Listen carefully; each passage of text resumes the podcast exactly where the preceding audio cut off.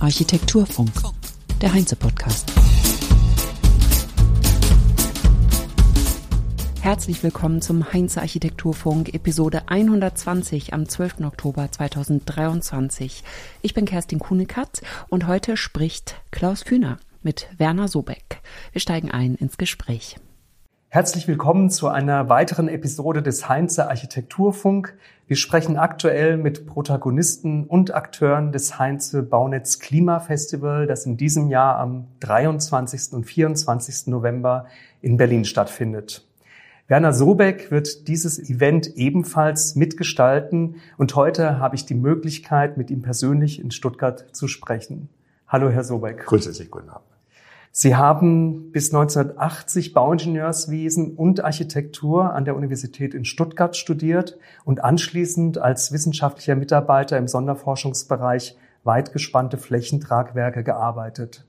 Sie haben 1987 promoviert und von 1987 bis 91 im Büro Schleich, Bergermann und Partner gearbeitet. Ab 1991 haben Sie in Hannover die Professur für Tragwerksentwurf und Bauwesenforschung im Alter von nur 38 Jahren übernommen. In dem Zusammenhang steht auch Ihr Ausscheiden aus dem Büro Schleich, Bergermann und Partner und der Beginn Ihrer Selbstständigkeit zwölf Jahre nach Abschluss Ihres Studiums. Heute betreibt die Werner Sobeck AG neben dem Hauptstandort in Stuttgart knapp ein Dutzend weitere Standorte weltweit, national und international mit über 400 Mitarbeitenden.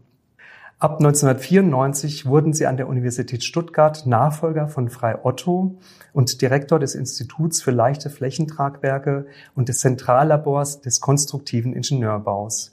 Im Jahr 2000 übernahmen sie einen zweiten Lehrstuhl als Nachfolger von Jörg Schleich und gründeten das bekannte Institut für Leichtbau, Entwerfen und Konstruieren, kurz ILEC. Sie haben unzählige nationale und internationale Auszeichnungen erhalten, haben in Harvard und in Chicago gelehrt und haben sich in vielen Verbänden und Gremien engagiert. Sie sind Gründungsmitglied des DGNB und Sie haben neben dem Professorentitel drei Doktortitel. Neben dem eigenen für Ihre wissenschaftliche Arbeit Ehrendoktortitel der TU Dresden und der TU Graz. Sie haben bereits 2011 eine Stiftung gegründet, die sich mit nachhaltigen Bautechniken beschäftigt, das Institute of Sustainability. Am 25. Mai diesen Jahres haben Sie Ihre Abschlussvorlesung in Stuttgart gehalten, die natürlich Ihre Reise durch mehr als 40 Jahre des Schaffens und Wirkens in der Architektur und Tragwerksplanung auf epochale Weise beschrieb. Stellt das denn das Ende Ihres beruflichen Schaffens dar oder wie geht es weiter, Herr Sobeck? Man soll nicht so lang leben, dann ist die Vita nicht so lang. Äh, in gewisser Weise stellt es einen Kreuzungspunkt dar auf einem Weg oder einen Abzweigungspunkt. Also ich werde in signifikantem Umfang weniger im Sinne von Entwerfen von tragenden Konstruktionen, Fassaden, Gebäuden oder Produkten arbeiten und arbeite bereits mehr und werde das auch noch intensivieren in der Beratung unterschiedlicher Gruppen in der Bevölkerung. Sehr viel Beratung im politischen Bereich. Das geht aber dann von Gemeinderäten bis hinauf zur Bundesregierung in Deutschland wie auch in Österreich. Und äh, das ist ein wichtiges Engagement. Und dann habe ich irgendwann mal unvorsichtigerweise zugesagt, eine Trilogie zu schreiben. Band 2 ist jetzt fertig und geht, ist schon im Druck soeben, erscheint also in wenigen Wochen. Und Band 3 habe ich zugesagt, nächstes Jahr fertigzustellen. Also insofern habe ich sehr viel zu tun. Aber ich will schon auch ein bisschen Distanz gewinnen. Wir kommen nachher vielleicht im Gespräch nochmal drauf. Mir war es immer wichtig, die große Distanz zu den Dingen und zu den Sachverhalten zu haben, um sie aus der Entfernung zu beobachten, weil ich eben schon als junger Mensch gemerkt habe, dass man dann ein anderes Bild zeichnet. Das ist eine fantastische Überleitung. Geboren und aufgewachsen sind Sie in den 1950er und 60er Jahren, 70 Kilometer entfernt von Stuttgart, in Aalen, der Schwäbischen Alb, in ländlicher Idylle als ältester von drei Brüdern. In diesem Jahr haben Sie Ihren 70. Geburtstag gefeiert, wenn ich das sagen darf. Wie man, muss man sich den Werner Sobeck als siebenjähriges Kind beispielsweise vorstellen? Waren Sie ein braver Musterschüler oder ein Rabauke? Rabauke war ich nicht, dazu war die Erziehung in meinem Elternhaus viel zu streng, insbesondere die Erziehung durch die Mutter. Man muss sich vorstellen, dass wir in diesem Städtchen Aalen, das zurückgeht auf ein römisches Reiterkastell, Ala Secunda, und das den ältesten Industriebetrieb der Welt, die Schwäbischen Hüttenwerke, die seit über 600 Jahren industrielle Produktion tätigen, beherbergt. Und trotzdem am Rande der Stadt, zu den Feldern hingewandt, hatte man Rebhühner entweder auf dem Feld oder im Garten, die das ganze Gemüse gefressen haben und alle möglichen anderen Tiere und es war unendlich still. Höchstens das Hammerwerk war zu hören, wann der Wind schlecht stand oder ein Starfighter sauste über die Siedlung. Aber ansonsten war es unendliche Stille. Und die Landschaft ist sehr milde geformt, was die Lineatur betrifft und auch die Farben. Und das hat mich sehr geprägt. Also insofern konnte man dort, statt Hausaufgaben zu machen, auch mal einen ganzen Nachmittag und eine ganze Nacht über Fundamentales nachdenken. Hm. Gibt es da Erfahrungen oder Erlebnisse, die Ihnen besonders in Erinnerung geblieben sind? Die frühe Liebe zum Malen und zum Schachspielen. Ne? Ja. Und da kann man sich natürlich drin verlieren. Und äh, dann mit vielleicht 13 Jahren habe ich durch Zufall Zugang gefunden durch Ernst Blochs äh, Prinzip Hoffnung und dann parallel zu den Arbeiten von Nietzsche. Und natürlich hat man die nicht verstanden. Das wäre ja übertrieben, weil man behaupten würde, man hätte es verstanden. Wichtig war das Bemühen, es zu verstehen, aus dem nämlich ein sich hineindenken und vielleicht auch ein, eine gewisse Verzweiflung, dass man es nicht ganz genau versteht, resultierte. Man muss sich ja vorstellen, es gab ja damals weder Internet noch einen einfachen Zugang zu einer wohlsortierten Bibliothek. Mhm. Es gab eine Stadtbibliothek und das war's dann. Und abends um 23 Uhr die Kultursendungen auf dem Süddeutschen Rundfunk Kanal 2. Die durfte man natürlich nicht verpassen, wenn da eine mehrteilige Sendung beispielsweise über Dadaismus war oder über Samuel Beckett etc. Mhm. Und das hat man dann natürlich inhaliert bis zum geht nicht mehr. Entsprechend müde war man am nächsten Vormittag. Aber das ist dann die Schule des Lebens und nicht die Schule innerhalb eines Gemäuers, die ich dort durchlebt habe. Mhm. Also Sie haben nicht nur gerne Schach gespielt und die Bücher der großen Philosophen verschlungen, sondern haben sich auch für die Malerei begeistert. Das Sehr. war ja Ihr Steckenpferd. Was, ja. was haben Sie gemalt? Was waren die frühen Werke des Werner Sobeck? Also neben dem total trivialen eines 8, 9, 10, 11, 12-Jährigen habe ich dann mit zwölf Jahren mal in der Schule ein Seminar gegeben oder gehalten über Paul Cézanne mhm. und bin der Sache vollkommen verfallen. Ja. Und habe dann, wenn Sie das Montagne Saint-Victoire nehmen, das, das äh, Cézanne 72 Mal gemalt hat, immer von der gleichen Position mehr oder weniger, aber ein Leben lang, wie er von einem anfänglich revolutionären Duktus des Pinsels zu einem absoluten Minimalismus gekommen ist, noch mit demselben Duktus, ne? Mhm. Aber die Genialität des Weglassens, ohne dass man den Charakter des etwas verfälscht, sondern man betont ihn immer mehr und immer mehr. Und diese Genialität hat mich so fasziniert, dass ich lange Zeit versucht habe, so pendelnd zwischen Cézanne und ein paar von den Impressionisten, den französischen zugegebenermaßen, einen Malstil zu finden. Wobei es auch weniger die Suche nach einem eigenen Stil war, als die Suche danach, wie man gewisse Dinge ausdrücken kann durch einen vereinfachten Pinselduktus. Sind Sie der Malerei treu geblieben? Malen Sie auch heute noch? Jetzt wieder. Ja, das ist jetzt, jetzt wieder. ein Thema quasi. Ja, aber ich gehöre nicht zu denen, die jetzt sagen, jetzt bin ich irgendwie bekannt, jetzt kann ich meine Bilder auch verkaufen oder in irgendeiner Galerie aufhängen. Das mache ich nicht. Das mache ich nur für mich zum Spaß. So als Abiturient in permanenter Taschengeldnot habe ich schon Diskotheken ausgemalt und ähnliches gemacht. Ja, ja. Also das größte mit, mit Größen war, glaube ich, Rock'n'Roll, ne? Ja, ich gelesen. Acht Meter ja, breit und vier Meter fünfzig hoch. Ja war ein kleiner Skandal, weil dem Provinzstädtchen dann dort nicht akzeptiert werden wollte, dass ich zwei nackte junge Frauen dort gezeichnet hatte. Ne? Ja. Natürlich lebensgroß, wenn das Övre acht Meter breit war. Aber ja, so war das. Das war sehr prägend. Wissen Sie, die Kombination mit Stille, frischer Luft, permanenter Zugang in die Natur, Blick in die Natur und in ihre Ruhe, die Jahreszeiten, Schachspielen, Philosophen lesen, malen mhm. und ein nur sehr bedingter Zwang in der Schule. Es gab damals ja keinen Numerus Clausus. Der Leistungsbegriff war natürlich verankert, aber den konnte man akzeptieren oder auch nicht. Hm. Jetzt haben Sie es ja eben schon gesagt. Ne? In den letzten 70 Jahren hat sich ja die Welt komplett umgekehrt ja. und verändert. Und Sie haben es ja auch schon beschrieben, die Eindrücke, die Sie damals hatten, das, was Ihnen in Erinnerung geblieben ist, ähm, ist auch das, was Sie heute noch wertschätzen ja. oder vielleicht auch ein Stück weit suchen. Wir haben uns vorher unterhalten über Argentinien, Patagonien, diese Stille, diese Ruhe, die Natur, der das Wind. Das ist unendlich prägend. Und ich meine, ich habe fast den Verdacht, dass es vielen jungen Menschen fällt.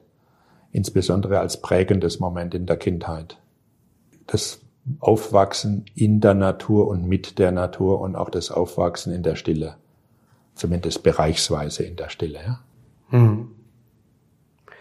Eigentlich wollten sie Bühnenbild und Architektur studieren, wurden dann aber äh, zu dem konservativeren Studium des Bauingenieurswesens gedrängt und haben sich aber dann zu Beginn des Studiums relativ schnell entschieden, parallel Architektur zu studieren. Nach vier oder sechs Wochen bereits. Ganz früh. Ja. Also sie haben sehr früh erkannt, dass es elementar wichtig ist, beides erkannt, miteinander zu kombinieren. Ja, auch im, im Gespräch man beginnt studieren und dann ist man völlig irritiert.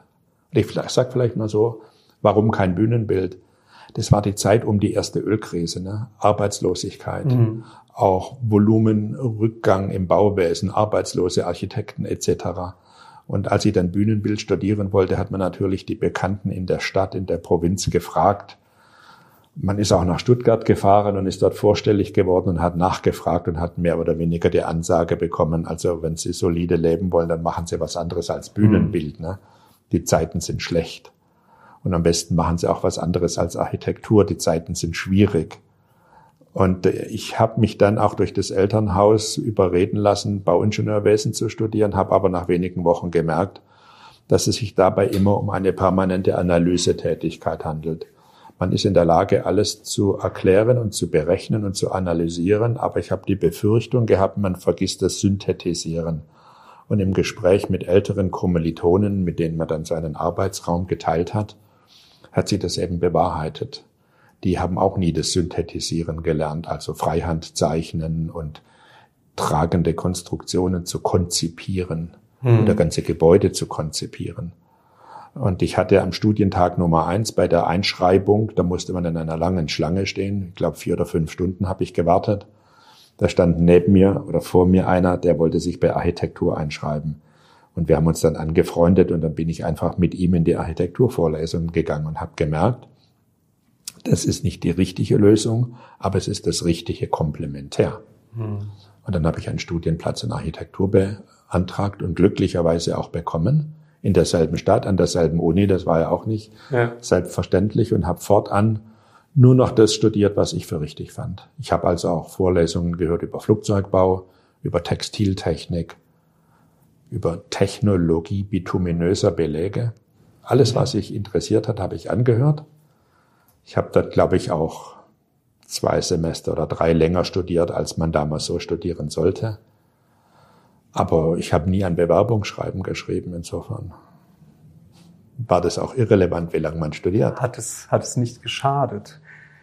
Ähm, aber dieses interdisziplinäre Denken, Arbeiten, das äh, Beleuchten von Sachverhalten oder Themen aus unterschiedlichen Blickrichtungen ist ja was, was auch einen hochanalytischen äh, Charakter ja, braucht. Mhm und was vielleicht auch, ähm, ich glaube, sie unterscheidet von vielen anderen Menschen, dass sie den Dingen auf den Grund gehen wollen und die Ästhetik dann eigentlich erst zum vollen Glanz kommt, wenn das System perfekt ist. Ja.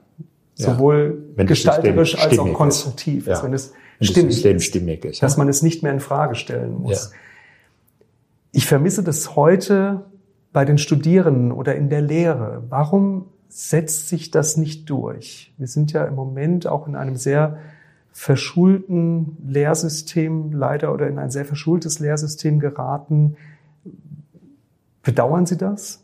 Zutiefst. Aber ich habe selbst an einer Schule wie der Universität Stuttgart teilweise die Türen nicht öffnen können. Es ist mir unerklärlich, das heißt, es ist mir schon erklärlich, warum die Stud Ausbildung der Studierenden für interdisziplinäre Kompetenzen nicht stattfindet. Sie findet in der Architektur statt, weil es eben essentieller Bestandteil des architektonischen Schaffens ist. Aspekte von Materialwissenschaft und Tragwerkslehre und Fassadengestaltung und Landschaftsgestaltung und Städtebau und Soziologie und Ästhetik und all diese Dinge zusammenzubringen, was ja dazu führt, dass viele Architekten sagen, sie wissen von vielem alles, aber immer nur relativ wenig. Genau. So ein bisschen kokettierend. Aber wenn Sie dann die anderen Disziplinen anschauen, dann wissen die von einem extrem viel, aber vom Rest nichts. Und dabei geht extrem viel an potenziellem Wissenstransfer verloren. Und ich habe das relativ früh per Zufall auch schon gemerkt, als ich mich dann in Vorlesungen über Flugzeugbau gesetzt habe, nicht weil ich Flugzeuge designen wollte, sondern weil mir die Architekturprofessoren sagten, also äh, Werkstoffe wie Aluminium, Titan oder Kohlefaserverbunde sind nicht Bestandteil der architektonischen Lehre in Stuttgart. Und ich wollte aber dann auch wissen, warum nicht und mhm. was ist denn dann und gibt es da Optionen, die ich vielleicht falsch einschätze oder gibt es Optionen, die andere falsch einschätzen? Vielleicht ist ja da mhm. eine ganze Welt dahinter. Und dann geht man zu so einem Ordinarius für Flugzeugbau und der ist zunächst irritiert und dann ist er völlig begeistert und sagt, jetzt bin ich seit 30 Jahren Professor und Sie sind der erste Nicht-Flugzeugbaustudent, der sich bei mir in die Vorlesung setzt. Ne? Ja. Oder Textiltechnik, Textilingenieurwesen. Ich hatte schon im ersten, zweiten Semester ein Fable für das Bauen mit Stoff. Ich hatte schon als äh, Abiturient eine hohe Affinität zum Skizzieren von von Kleidung. Das habe ich auch viel gemacht. Mhm. Auch sehr stark beeinflusst durch die Pariser Couturiers. Mhm. Durch Paris viel, viel mehr als durch Mailand. Mailand habe ich zwar teilweise sehr elegant gefunden, im Bereich der Herrenmode insbesondere, was in der Pariser Landschaft überhaupt nicht interessant ist, Herrenmode, aber Damenmode war natürlich in Paris das Nonplusultra. Das hat man dann schon gemalt und dann wusste man, über die, wie soll man sagen, über die ästhetische Qualität mhm. eines Faltenwurfes. Ja. Und das wollte ich einfach verstehen. Ja. Und dann war klar, du kannst nie mit Stoff bauen, wenn du nicht weißt, jetzt kommt dieses analytische Moment, wie aus einem Faden ein Garn wird und aus einem Garn ein flächenbildende Technologie, sagt man, ein Gewebe, ein Gelege, mhm. ein Gestricke, ein Gewirke. Und ich habe dann ja auch in einem Zeltbaubetrieb gelernt, wie man mit einer Industrienähmaschine umgehen kann. Ich habe dann mhm. gefragt, darf ich das bei Ihnen lernen? vielleicht so eine Stunde nach Feierabend. Ich zahle dem Mann auch irgendwie so 10 Euro, die ich noch mir leisten kann. Damals waren es D-Mark. Und die Leute waren stets so offen, dass sie gesagt haben, jetzt hören Sie mir auf, lassen Sie Ihr Geld stecken, das machen wir, das ist doch toll. Endlich kommt mal einer aus der jungen Generation und will sehen, was wir tun. Ja. Und so bekommen Sie eben viele Einblicke und das sind alles Mosaiksteinchen, die verschwinden dann im Gedächtnis auch wieder, aber irgendwann kommt vielleicht ein Moment in der Zeit, wo man sagt, da war doch was. Ja, und dann Tauchen kann man das wieder, wieder rausziehen aus der ja, Gedächtnisschublade und auf einmal kann man mit einer Idee zu etwas beitragen, was vorher als schlecht lösbar galt.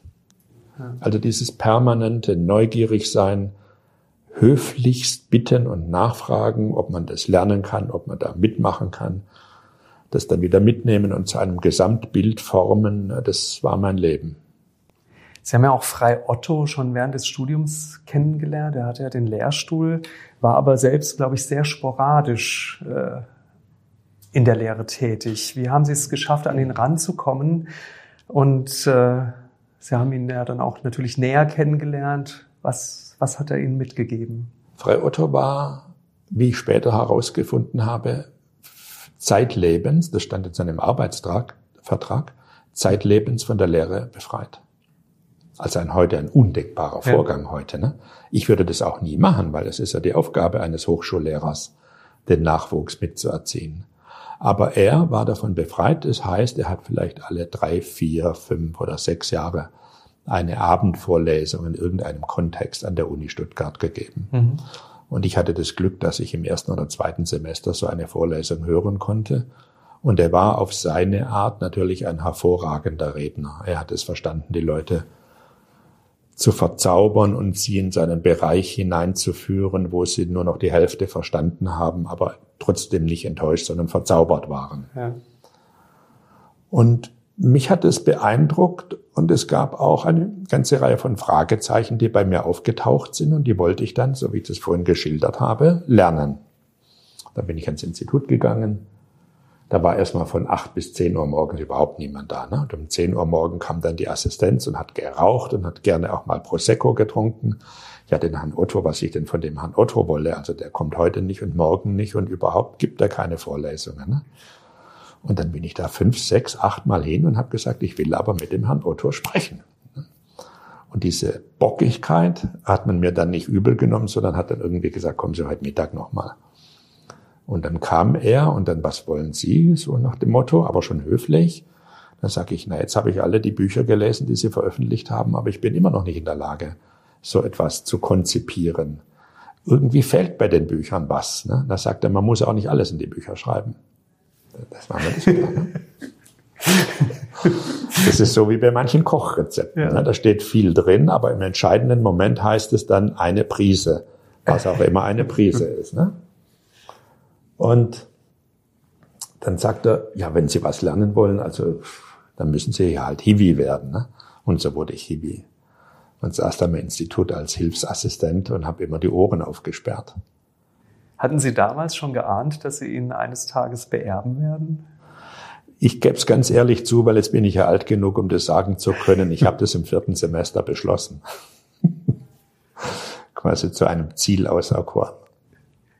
Und das Schicksal hat sich dann auch so gefügt. Ja, ich war dann natürlich relativ jung und äh, wir werden nachher darauf zu sprechen kommen. Ich hatte dann mit Herrn Otto, mit dem ich dann immer wieder, das war sehr selten, das hatten die anderen Hiwis auch nicht, mhm. in Gespräche gekommen bin. Teilweise gingen die auch nicht gut aus, weil ich eine gewisse wissenschaftliche Akkuratesse nachfragen wollte, die er aber nicht haben wollte, sondern mhm. ihm war das ungefähre, das Phänomenologische, wichtiger zu verstehen als das ingenieurwissenschaftlich, jetzt sind wir wieder dabei, präzise bis auf die erste Nachkommastelle mindestens, beim normalen Ingenieur ja noch mehr.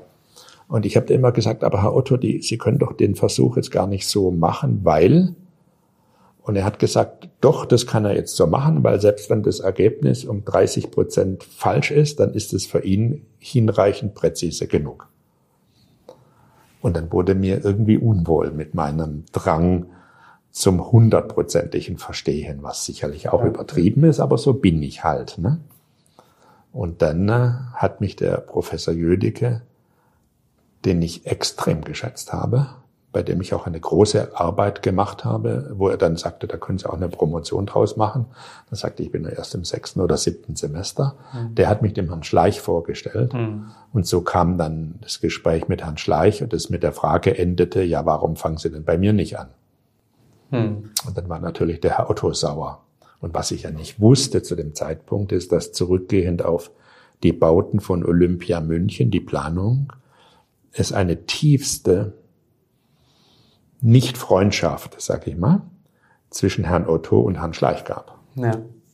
Um nicht den Da war der Herr Otto sauer, dass Sie beim Herrn Schleich äh, natürlich, haben. Natürlich. Ja.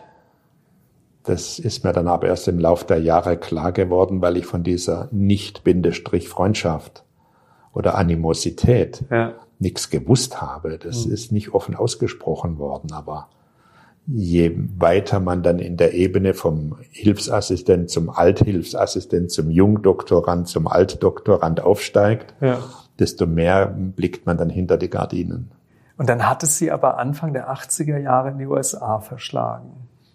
Sie waren bei SOM. Ja, da habe ich einen Preis bekommen, den Faslow Corner genau. Award. Ja. Eine sehr generöse Preis der, glaube ich, nur dreimal verliehen wurde. Ja, der erste war ich. Ja. Die, bei SOM gab es einen extrem einflussreichen Ingenieur, der den ganzen Hochhausbau revolutioniert hatte, ja. indem er neue Typologien von Tragwerken einführte. Und erst dadurch konnte man Hochhäuser wirtschaftlich bauen oder einigermaßen materialeffizient, die höher waren als 250 Meter. Das war Faslur Khan. Mhm. Und Faslur Khan war mir auch zu Ohren gekommen als jemand, der den interdisziplinären Diskurs sehr stärkte, der auf anschauliche Art und Weise das erklärte, was er tat und nicht mit irgendwelchen Formeln und Schlaumeiereien, sondern mit dem Bemühen, es verständlich zu machen. Und dieser Faslur Khan starb auf einer Dienstreise, würde man heute sagen, zur völligen Überraschung dieser großen Firma Skidmore, Owings und Merrill. In dem Grunde genommen war da ein, ein, ein großer Diamant aus der Krone gebrochen. Mhm. mhm. Und dann haben die etwas gemacht, was man sich schon mal zu Gemüte führen sollte. Die haben gesagt, jetzt gründen sie eine Stiftung, eine Foundation, geben da Geld hinein und lassen permanent den Weltmarkt abscannen nach jungen Menschen, von denen man glaubt, dass sie vielleicht in der Lage sein können, ein, eines Tages in die Fußstapfen von Fazlur Khan zu treten. Mhm. Und da haben die eine sehr renommierte Jury zusammengesetzt und die hat dann eben gescannt. Damals gab es ja noch kein Internet, da war ja Scannen mhm. etwas mhm. anderes, indem man Kollegen anrief und Briefe schrieb und auch Zeit hatte. Es musste nicht jetzt sein und nicht nächstes Jahr. Und dann auf einmal sind sie auf mich gekommen und dann habe ich in New York in der Fifth Avenue in einem wahnsinnig tollen Zeremonie diesen Preis verliehen bekommen. Wer hat Sie da empfohlen? Das war eine ganze Gruppe. Kern war Stanley Tigerman, hm. ein äh, berühmter Architekt, hauptsächlich im Bereich Midwest Chicago, sehr einflussreich auch am IIT, hm. wo ich dann auf Myron Goldsmith gestoßen bin. Hm. Und die wiederum haben den Jörg Schleich gebeten, ob er nicht. Und dann kam das so. Dann hat Jörg Schleich meinen Namen proklamiert und die Jury hat mich gewählt. Sie haben dann aber auch einige Jahre in den USA verbracht. Ja, der Preis war, das muss man sich vorstellen, war sehr hoch dotiert und die einzige Auflage war, man muss das Geld dazu verwenden, seine Persönlichkeit weiterzuentwickeln und soll darüber einen Report schreiben. Das kann dann, vieles bedeuten. Ne? Ja, man hatte vollkommene Freiheit. Ich ja. war dann auch irritiert. Dann haben wir gesagt, du kannst dich irgendwo in einen Swimmingpool setzen, acht Monate lang und das Geld verprassen. Ja. Aber du musst uns, weil wir meinen das sehr, sehr ehrlich mit der Förderung deiner Person, du sollst es schon dokumentieren, was es dir letztlich gebracht hat. Und ich mhm. habe dann eine Reise in den Nordjemen gemacht als einer der ersten Individualtouristen. Auf jeden Fall, so sehe ich das aus heutiger Position, als einer der ersten, der die Reise selber organisiert hatte. Es gab damals von Studiosus sündhaft teure Reisen ja. in kleinen Gruppen und so. Aber dass da einer allein mit seiner frisch angetrauten Frau durch den Nordjemen pilgert und mhm. das war unvorstellbar. Und das habe ich dann gemacht und habe darüber ein kleines Buch geschrieben. Mhm. Und der zweite Teil war ein Aufenthalt in Nordamerika, in Chicago und in San Francisco bei Skidmore, Owings und Merrill. Hm. Und dort war ich natürlich der Fazlur Khan Award Winner. Das heißt, äh, ich habe jetzt nicht den Boden kehren müssen, sondern man hat mir erklärt, ja, wenn du Interesse hast, dann gehst du da hinten zu unserem Brandschutzspezialisten, der erzählt dir alles über Brandschutz im Hochhausbau. Hm. Und der hat mich dann zum Aufzugsspezialisten geschickt. Und Skidmore, Owings Merrill war eben auch damals schon ein integrales Planungsbüro, die im Grunde genommen alle Planungsdisziplinen in einem Haus hatten und eine sehr gute Interaktion pflegten. Hm. Sonst kann man auch kein gutes Hochhaus planen. Hm. Das heißt, ich hatte da Lebensglück. Ich lernte dort Hochhausbau. Ja. Und dann sind Sie nach einiger Zeit wieder nach Deutschland zurückgekommen, ja, um die Dissertation, Ihre Dissertation fertig fertiggestellt, haben mhm. dann vier Jahre bei Schleich, Bergermann und Partner gearbeitet ja. und sich dann 92 gemacht. oder 91, 92 in Selbstständig die Selbstständigkeit ja. gewagt. War das auch ein erklärtes Ziel von Ihnen? Eines der berühmtesten Bauwerke dieser Zeit war La Couverture des Arènes de Nîmes. Das war eine mhm. temporäre Überdachung der römischen Arena in Nîmes. Ja.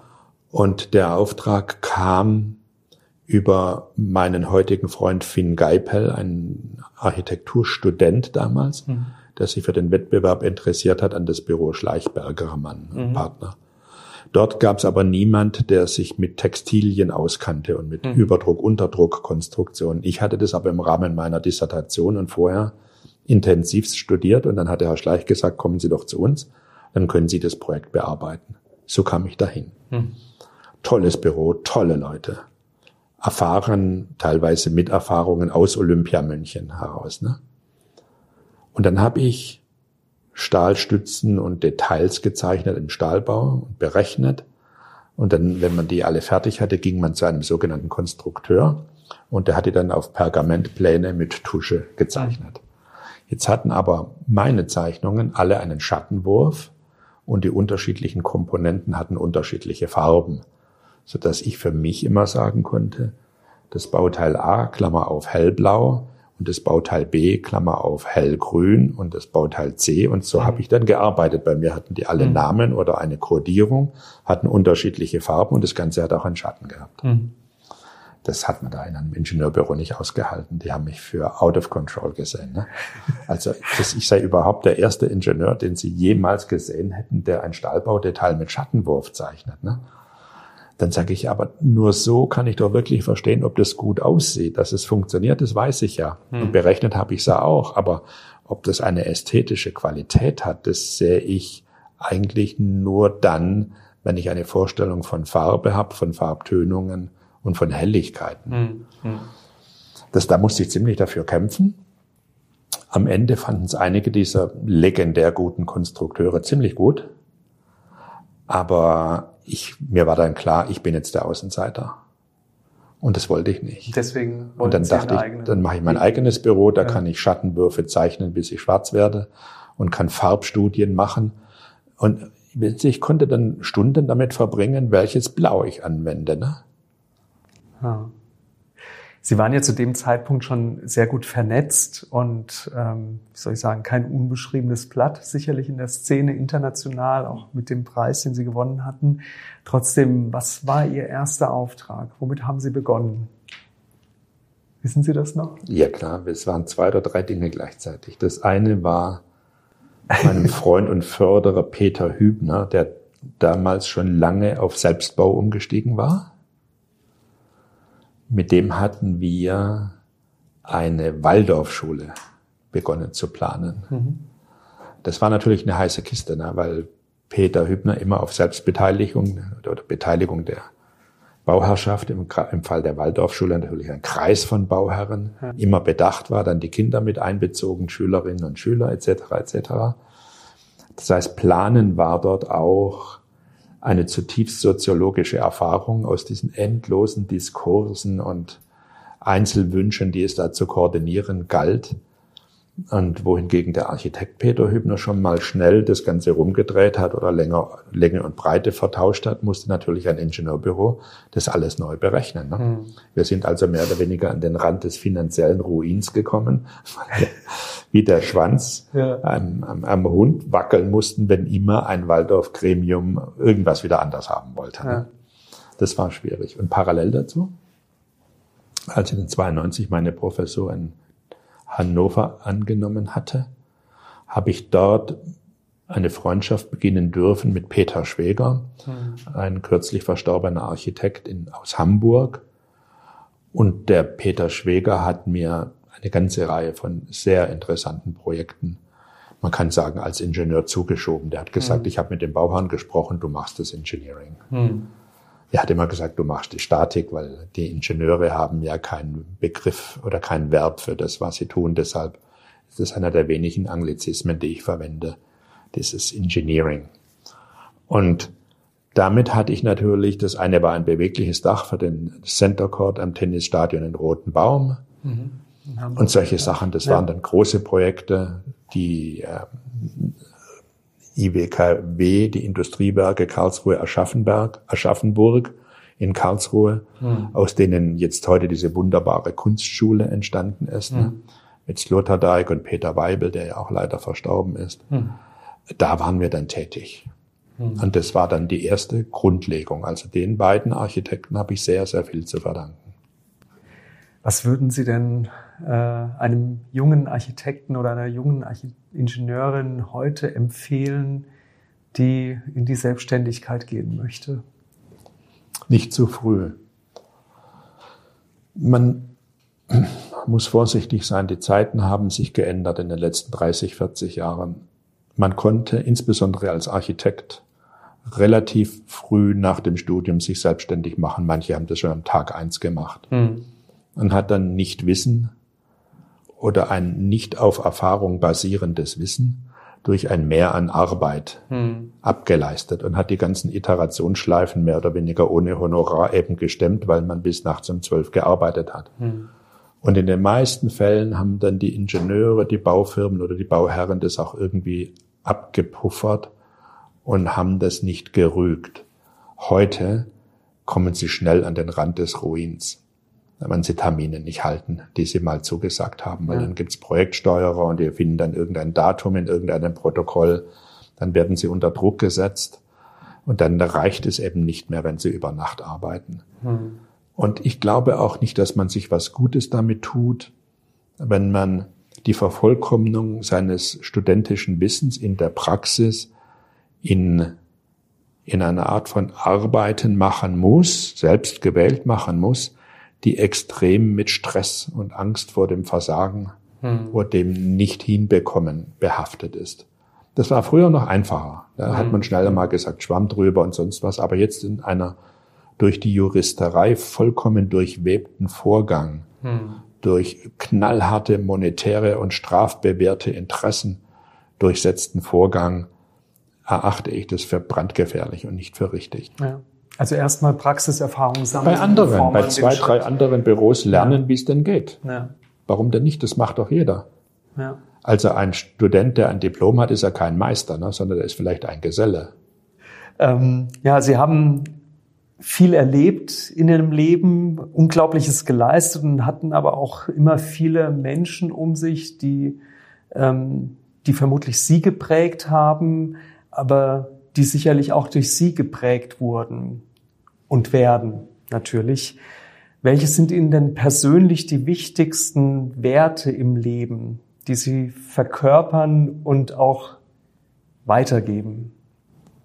Also der allerwichtigste ist das, was die Quintessenz der Ilias von Homer ist, nämlich die unbedingte Anerkennung des anderen als eines Menschen von gleicher Würde. Darauf kann man ein ganzes Leben aufbauen. Und vielleicht das Zweite, die These 17, die ich, um die Diskussion endlich mal in Gang zu bringen, formuliert habe. Die Natur ist das Maß aller Dinge.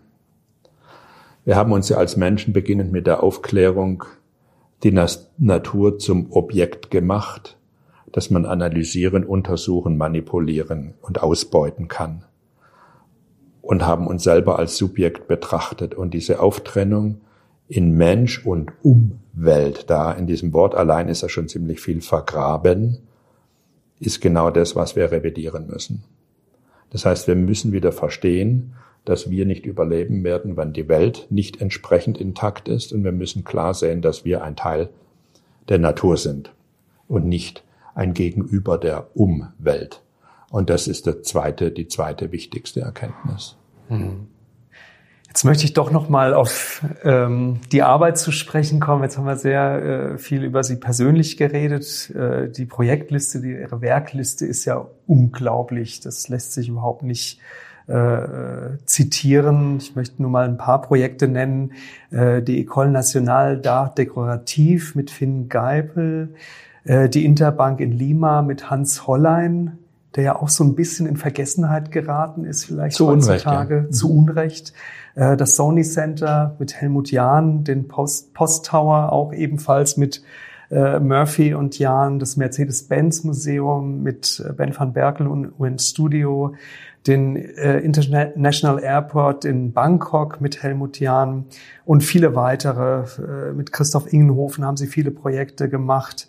Ähm, den DC Tower mit Dominique Perrault, äh, den ThyssenKrupp Testturm, auch ein fantastisches Gebäude, ein fantastisches Bauwerk mit Helmut Jahn. Das Nationalmuseum in Katar mit Jean Nouvel und Köbungen 2 mit Ingenhofen und so weiter und so weiter. In all diesen Projekten und jetzt bitte korrigieren Sie mich, wenn ich falsch liege, sind Sie als Tragwerksplaner, Konstrukteur, Fassadenplaner aktiv gewesen.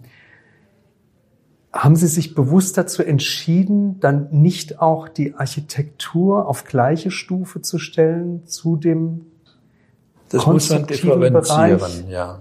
ja. Wir kommen wieder zurück auf das sich selbstständig machen. Mhm. Ich habe gesagt, es gibt gewisse Dinge im Bereich der Architektur, die beherrsche ich nicht, also mache ich sie nicht. Mhm. Ja, ich bin gewohnt, dass wir in der absoluten Weltliga spielen und dazu ist ein Wissen erforderlich in allen Bereichen.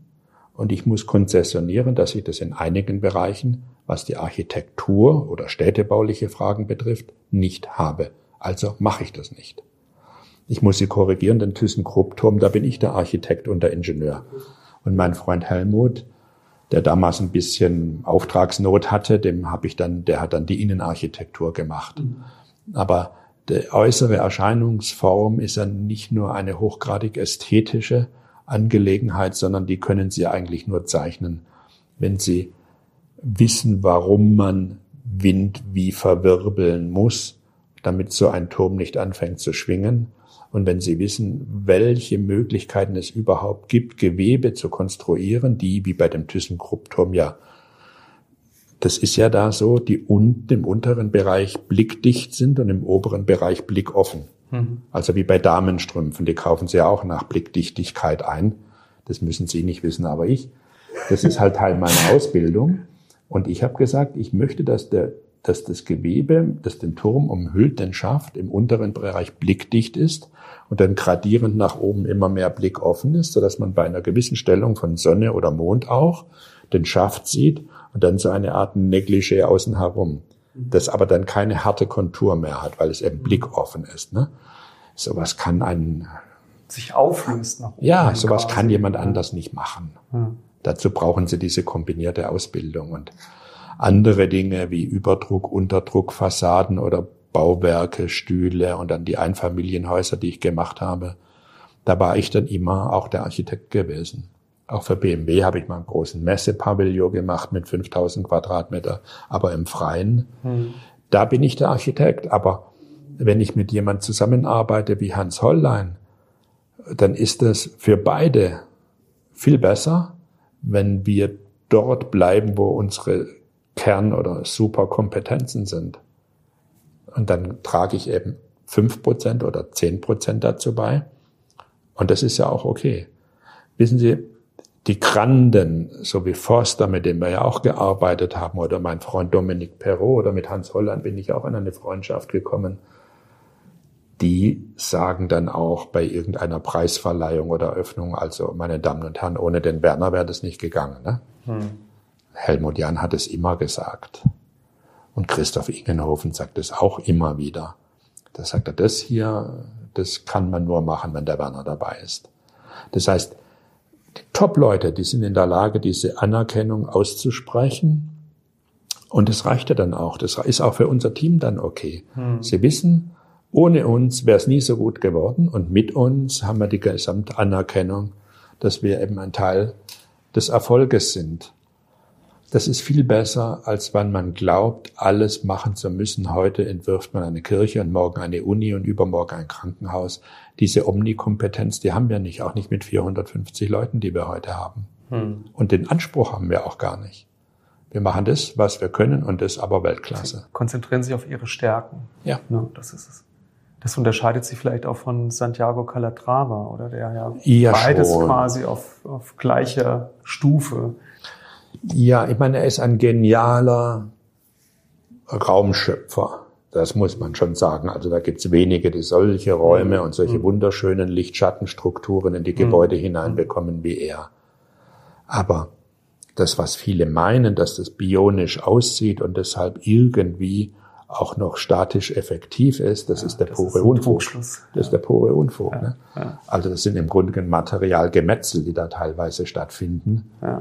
Und, aber das ist ja auch okay. Es geht ja auch um Baukunst. Es geht ja nicht immer nur darum, das Minimale zu finden. Wir kommen dann drauf als gesamtgesellschaftliche Notwendigkeit, mhm. gewisse Dinge, gewisse Verbräuche zu minimieren. Das heißt aber nicht, dass es für bestimmte Anwendungen trotzdem noch möglich ist, von dieser Regel abzuwenden, hm. abzuweichen, Entschuldigung. Sie haben sich aber auch schon relativ früh mit dem ressourcenschonenden Umgang mhm. unserer Rohstoffe, äh, unserer Mineralien, äh, unserer Materialien beschäftigt und jetzt eben auch die äh, Trilogie verfasst, zumindest jetzt den ersten und den zweiten Band. Der erste Titel des oder der Titel des ersten Bandes lautet Ausgehen muss man von dem, was ist. Und es ist eine systematische Analyse eigentlich unserer Ressourcen, der vorhandenen Mittel und Möglichkeiten, die wir haben. Warum war es notwendig, diese Analyse erstmal, ähm, diesen Status quo überhaupt zu definieren?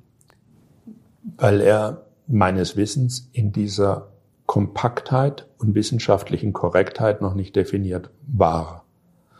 Man kann die Dinge vereinzelt finden. Ich habe das ja auch in vielen Fällen zusammentragen müssen, aber dann auch bewerten müssen, auswerten und bewerten müssen, was da so geschrieben wurde. Habe mengenweise festgestellt, dass das einfach nicht stimmt, was da gesagt wird. Aus Lobbyinteressen, aus Nichtwissen heraus, warum auch immer. Hm. Und dieses Zusammentragen, filtern, klären, bewerten, neu zusammenbringen und Zusammenhänge, erste Zusammenhänge aufzuzeigen. Das war der Teil des ersten Buches oder die Aufgabe des ersten Buches. Wo sind wir?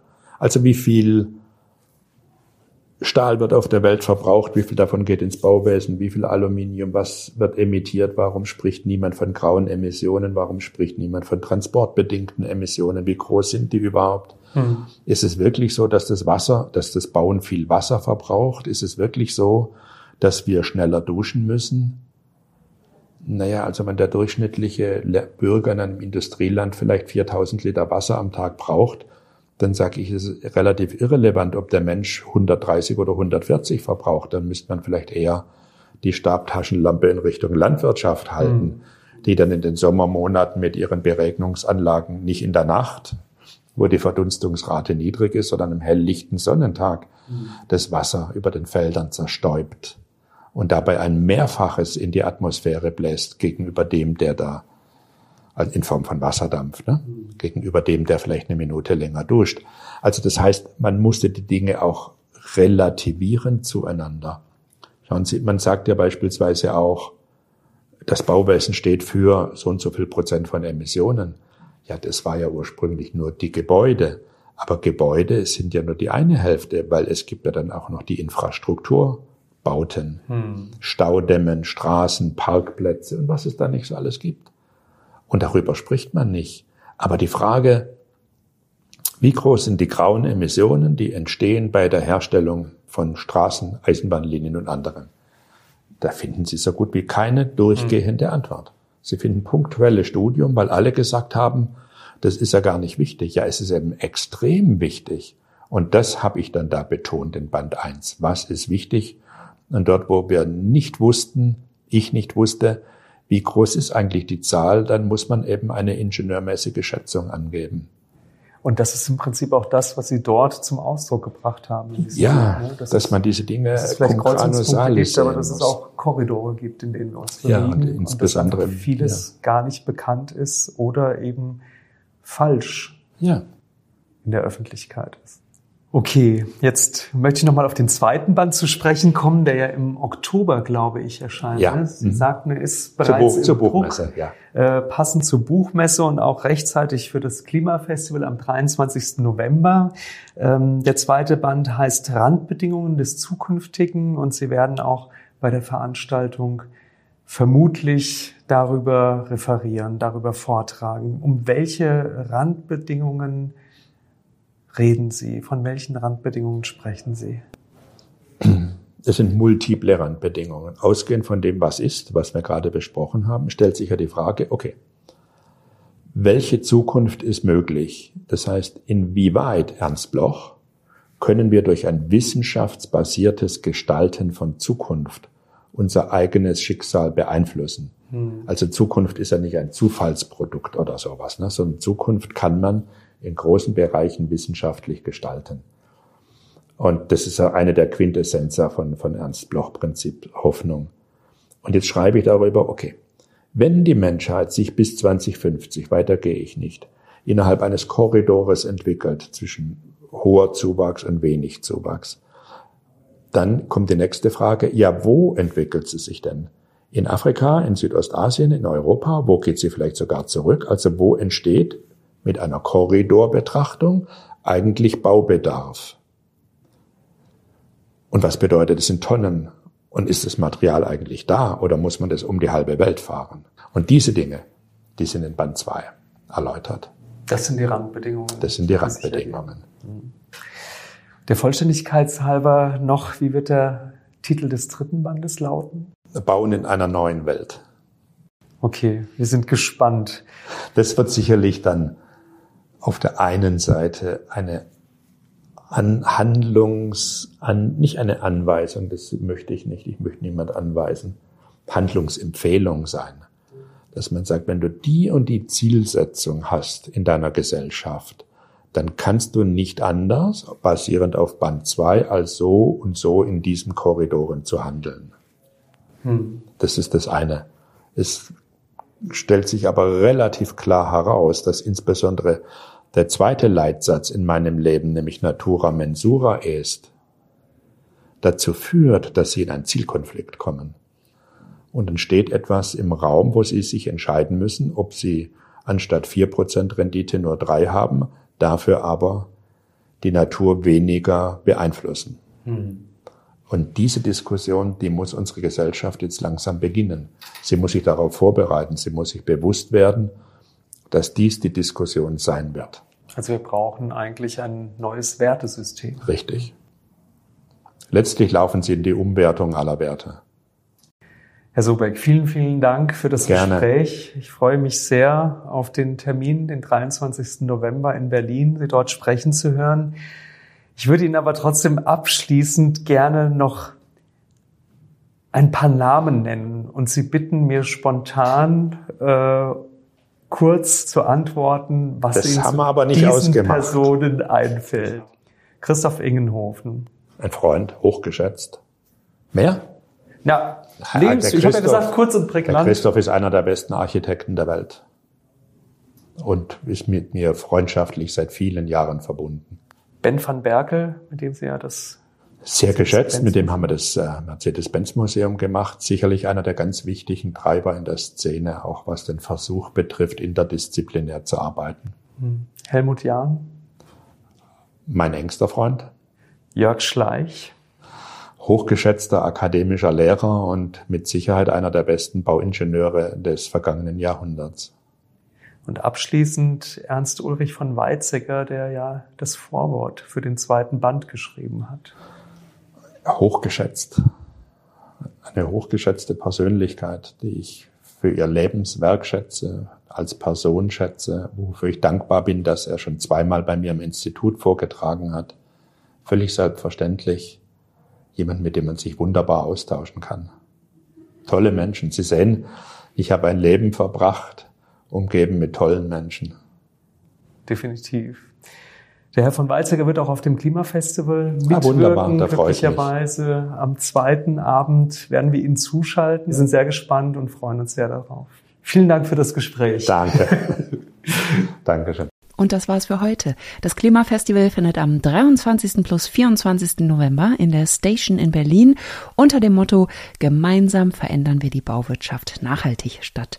Seid dabei, diskutiert mit, genießt den Input, wenn sich alle am Bau Beteiligten treffen und über Lösungen, Ideen und Konzepte für das Bauen von morgen debattieren. Den Link für das Programm und für die Anmeldung auf heinze.klimafestival.de findet ihr in den Show Notes. Wenn ihr keine Episode mehr verpassen wollt vom Architekturfunk, dann abonniert doch den Podcast und aktiviert die Glocke. Lasst auch gerne eine Bewertung da. Und ich danke euch fürs Zuhören. Habt eine schöne Woche. Tschüss. Architekturfunk.